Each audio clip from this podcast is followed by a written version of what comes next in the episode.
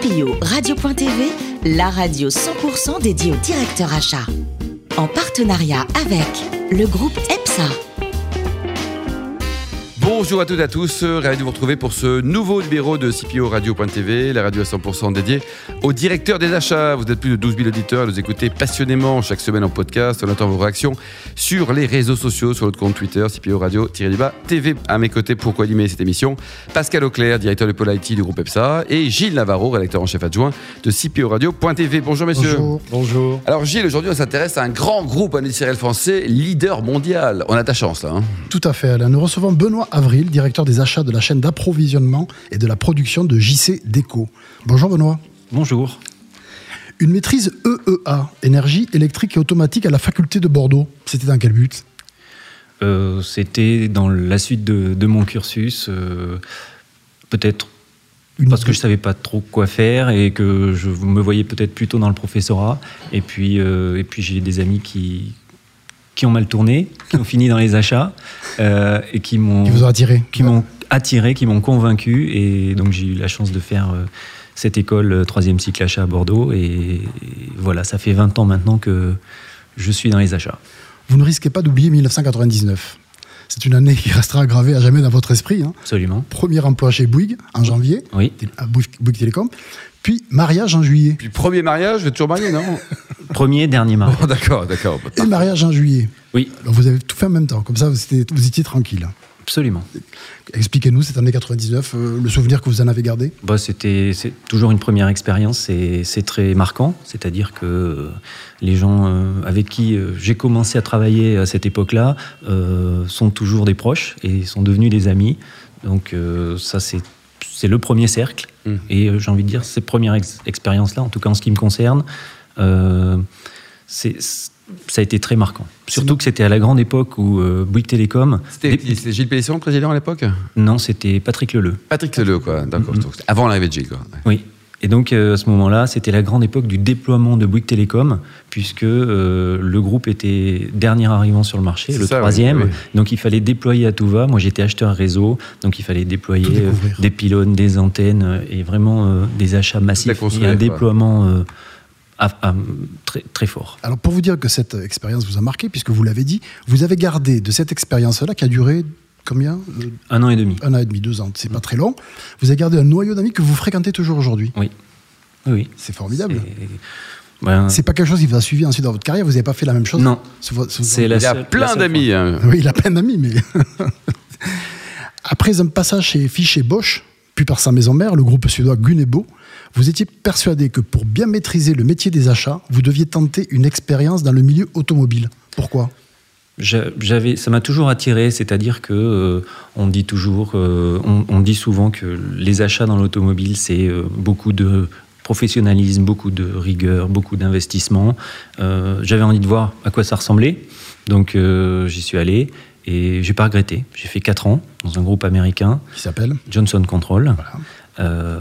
C'était à l'époque, ils avaient racheté une filiale de Sagem, Sagem Automobile. Et euh, donc j'ai fait 4 ans dans cette euh, entité. J'ai appris énormément.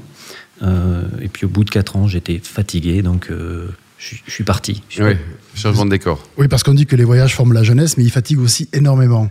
Et avec vos équipes qui étaient disséminées aux quatre coins du monde, vous avez ressenti la- cette fatigue très vite, enfin, au bout de quatre ans. Quoi.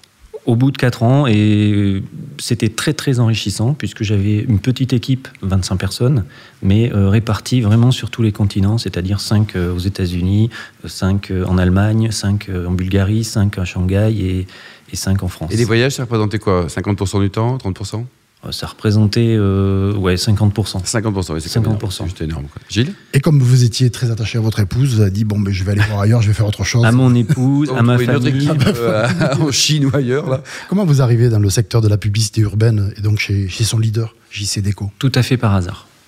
Vraiment, vraiment, vraiment tout à fait par hasard. C'est-à-dire que Vous avez été chassé? j'ai été chassé. euh, et euh, C'était quand l'arrivée? Il y a combien de temps? 2012, c'était. 2012, quoi. Je suis rentré dans le groupe le 26 mars 2012. Donc il y a Ah, exactement bien, là. 7 ans. Ouais. Pascal Euh, moi, euh, je voulais poser une, une question. Donc, euh, savoir si un leader mondial savait et pouvait travailler avec des PME et des startups, et si pour cela, ça nécessitait de mettre en place des process spécifiques ou particuliers. Et est-ce que vous avez mis en place ce type de process euh, Alors, avec vos partenaires?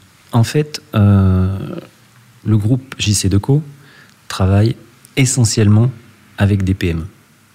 Quand je dis essentiellement, c'est que euh, on travaille aussi avec des grands groupes, des grands faiseurs mondiaux, notamment euh, dans le digital, puisqu'il n'y a pas de petits faiseurs dans cette catégorie d'achat-là. Oui. Euh, mais il faut voir le groupe comme on, on fait essentiellement, en termes de mobilier urbain, pardon, des petites séries.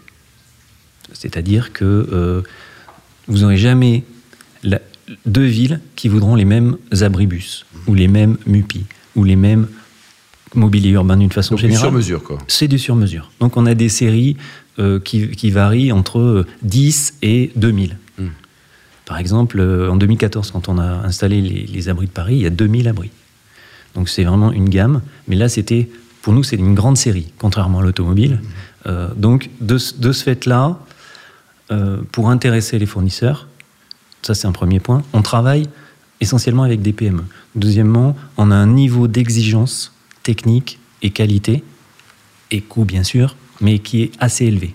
Donc du coup, on a besoin que les, entreprises euh, soient très attentionnées, et si on représente rien pour eux, ils vont pas faire attention à nous, ils vont pas faire attention à nos cahiers des charges, à nos produits et à ce qu'ils délivrent. Et ça, c'est pas possible. Mm, mm. Pascal Oui, alors on a parlé effectivement de l'essor des nouvelles technologies. Dans ces nouvelles technologies, on parle des IoT ou de l'Internet des objets ou des objets connectés. Est-ce que aujourd'hui, euh, ces nouvelles technologies de ce type-là ont un impact sur votre activité? Est-ce que vous les utilisez, vous les mettez en œuvre dans le cadre de vos besoins? Oui, absolument. Euh, il faut voir que depuis quelques années, alors je vais en revenir aux achats, mais je répondrai à votre question. euh, on a créé donc un poste euh, d'acheteur innovation, parce qu'on a un service innovation. Donc aujourd'hui, on a un acheteur qui, travaille, qui supporte cette activité-là, euh, même si il y a 10 startups et il n'y a qu'un projet qui aboutit, bien souvent. Mais moi, j'ai besoin, je crois, qu'il faut que les acheteurs soient là très en amont. Et donc, euh, au, au niveau du service innovation, c'est nécessaire que l'acheteur soit là dès le départ. Pour répondre à votre question, euh, vous connaissez probablement le, business model du groupe JC Deco, c'est euh, d'amener un service ou un produit à une, une ville, un aéroport, une gare, et en contrepartie faire de la publicité. Je caricature, c'était le modèle il y a 50 ans, il a un petit peu évolué depuis, mais quand on amène des services, c'est aujourd'hui typiquement, euh, on- avec l'abribus, on peut amener du Wi-Fi, on peut amener euh, des chargeurs USB dans les... Il y a de l'innovation des produits standards, quelque part. Absolument, et Ouais. on amène des services. Pascal? Oui, alors euh, on voit que tout évolue et le métier des achats évolue également et le métier de l'acheteur évolue. Est-ce que aujourd'hui, dans vos recrutements, euh, quelles sont, on va dire, les spécificités ou les, euh, attentes particulières que vous recherchez dans, vos recrutements de la part d'un acheteur? Je ne cherche pas des profils particuliers. Je cherche sur- surtout des, gens qui des- une force de caractère. Euh, dans mon équipe, il y a à peu près, on va dire, une trentaine d'acheteurs. Les gens sont, c'est très très éclectique. Il faut des bosseurs, Ouais. sympas, pas trop chers et fidèles. c'est ça le profil ou pas? C'est résumé, je crois que c'est ça, parfait. exactement.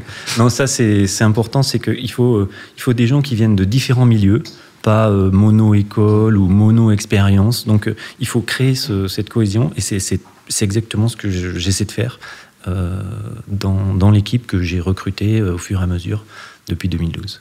Donc, de, par, de par mes fonctions, vous l'avez bien compris, je suis assez tourné vers les nouvelles technologies. Mmh. On a parlé de, donc de digitalisation aujourd'hui. Je voulais savoir si ça avait un impact aujourd'hui dans votre activité au quotidien, cette digitalisation de l'entreprise. Alors, euh, j'ai déjà eu l'o- l'occasion de, de l'expliquer, mais dans cette entreprise, chez JC Deco, le mot digitalisation, il a un double sens. C'est-à-dire qu'il a le sens euh, des matérialisations des, pro- des process, il a, il a ce sens euh, où on se, on se digitalise tous, et on est en train de le faire. Euh, et il a aussi le sens où, quand vous regardez dans les rues, pas à Paris encore, mais où on remplace nos affiches papier par des écrans, Oui, soit LCD, soit LED. Donc il y a ce sens, cette digitalisation dans cette entreprise, elle est double. Elle est au sens business et au sens process. Les deux, quoi. Et quel regard vous portez aujourd'hui, Benoît, sur le- les formations aux achats de façon générale en France euh, Ils sont up-to-date, ils sont bien Les, les, en- enfin, les, les- les jeunes, je veux dire, que vous embauchez, euh, sont de bon niveau ou il y a encore du boulot? Non, je pense que les formations en France sont bonnes de, et de longue date. Je dis ça pas, pas pour flatter Non, telle ou telle école, c'est juste que quand on regarde autour, Autour, c'est-à-dire en Europe, vous voulez dire? En Europe, Oui. euh, il y en a quasiment pas, à ma connaissance. Donc, alors que c'est un vrai métier qui nécessite une vraie formation. Vous êtes girondin de naissance, euh, côté bon vin, euh, vous préférez quoi Les Saint-Émilion ou les Pomerol Bon, c'est à côté. Ouais. C'est à côté. En tout cas, euh, Cette région, vous l'aimez bien oui, je l'aime bien. Je- J'aime beaucoup cette, ces vins-là. Et en rouge, il n'y a aucun problème. Bon, on se régale, quoi. Et en plus, ça peut vieillir. Si je vous dis Beru, ça évoque qui? San Antonio. C'est Antonio, quoi. Alors, côté rugby, vous adorez le rugby, non? Vous avez pratiqué le rugby, non? Oui, euh, en universitaire, euh, très très modestement. Oui. On a une chance de la gagner, cette Coupe du Monde, en 2023, où c'est totalement utopique? Euh, en 2019, c'est mort. Ouais, ça, c'est clair. Enfin, Hein? c'est- On avait compris. Non, par contre, on va se balader au premier tour, ça va être sympa, non? Oui, C'est- oui. hein. Vous irez On au va Japon, vous, des vous courses, le. Japon, vous allez au Japon. Vous allez Oui, y aller On a quelques... J'y vais régulièrement pour mon travail, Ouais. mais là, j'ai pas prévu d'y aller euh, encore. Bon, en tout Bon. cas, si vous voulez récupérer des, des sushis sur les terrains de, de rugby des Français, ça va être chaud, ça. Et alors, justement, côté restaurant, restaurant bonne cuisine, vous avez un resto à nous conseiller Une bonne adresse? En France, hein, Oui, pas au Japon. je vais rester dans ma région de cœur, euh, donc dans le Bordelais, à Bordeaux plus précisément. Ouais. Euh, Il y a un restaurant que j'apprécie tout particulièrement, même si j'ai aucun lien avec les propriétaires ou quoi que ce il a soit. pas d'action directe ou indirecte. Non, il tu n'y a vois. pas de publicité euh, intéressée, on va dire ça comme ça. Je conseille le Bohémillet, D'accord. qui est un restaurant Qui est à Bordeaux qui est à Bordeaux. À Bordeaux même, d'accord. Euh, je crois rue Gris, ça fait quelques temps que j'y suis. Notez, notez Pascal, hein, notez bien que c'est. Donc il y a un resto où. euh, C'est quoi C'est bistrot, c'est famille, c'est euh, que du light, c'est-à-dire du confit, du foie gras ouais, c'est que du light, c'est du fromage, de l'entrée au dessert. Parfait. Alors, vous avez, pour digérer, prenez souvent le vélo, m'a-t-on dit à Paris. Pas trop les transports en commun, mais vélo.